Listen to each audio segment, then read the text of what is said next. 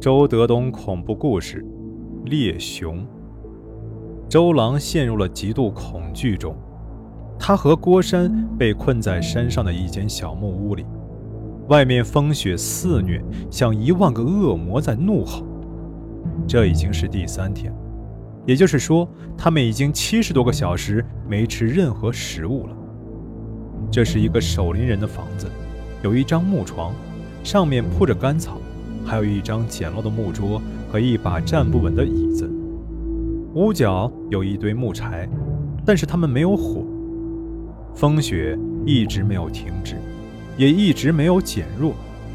周郎感觉到了他的敌意，他一定早就打定了主意，一直到他们变成两具硬邦邦的尸体才会偃旗息鼓。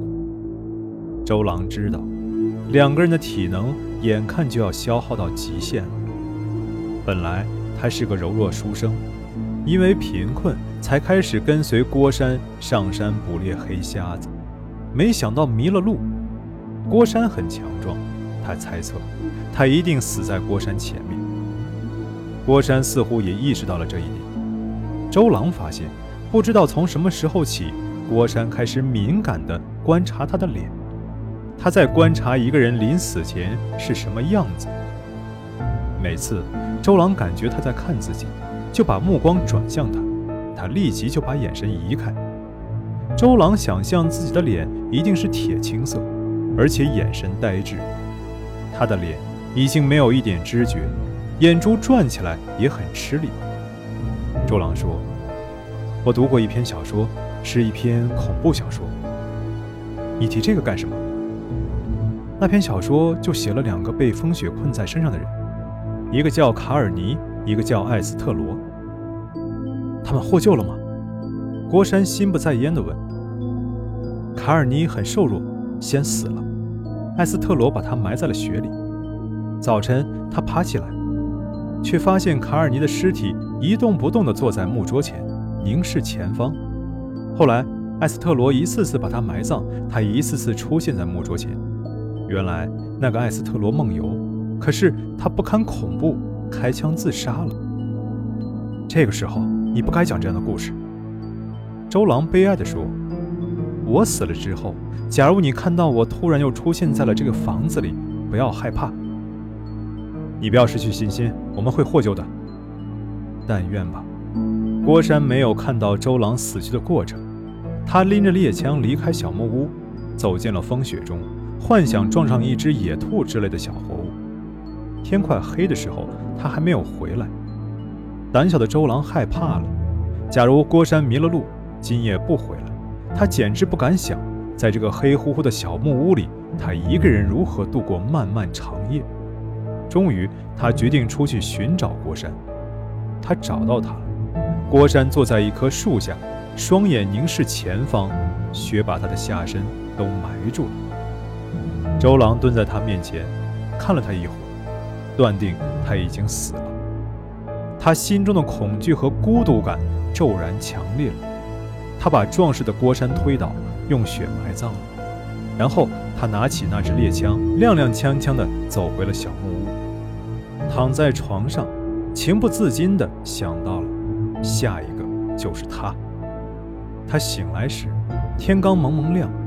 他陡然想到了塞缪尔·亚当斯那篇恐怖小说，他怯怯地朝地下望去，郭山直挺挺地坐在那把椅子上，凝视前方。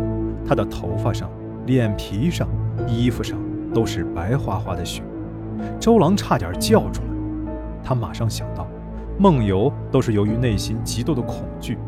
假如他没有看过那篇恐怖小说，那么他的情节也许就不会重演。他简直不敢想，这具尸体是他半夜从雪地里背回来的。终于，周郎下了地，走过去，站在离尸体一步远的地方，死死盯着他。过了半天，周郎伸手推了推他，他轰然倒在了地上。不过，他依然保持着刚才的坐姿。接着，周郎不知道哪来的力气，竟然把他拖到了门外。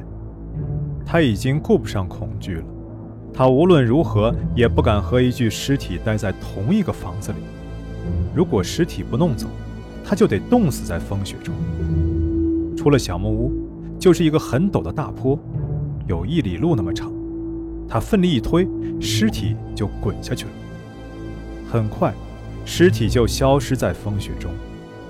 周郎想，他根本不知道尸体滚到了哪里。梦游的时候，他再也不可能找到他。可是，天黑后，他还是睡不着。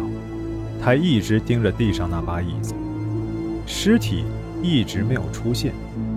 在寒冷中，他昏昏地睡着了。他真不知道自己还能不能醒来。尽管他很瘦弱，但是他的生命力竟然很顽强。天亮时，他又睁开了眼睛。风雪不但没有停止，而且更猛烈了，好像要把这个小木屋推翻。他朝地下望去，郭山又一次坐在了那把椅子上，还是那样目视前方，纹丝不动。他缩在床上，血都停止了流动。他想，也许这具尸体还记着他讲的那篇小说，一定要吓得他开枪自杀，同他一同去。他看了看旁边的猎枪，心中越来越冷。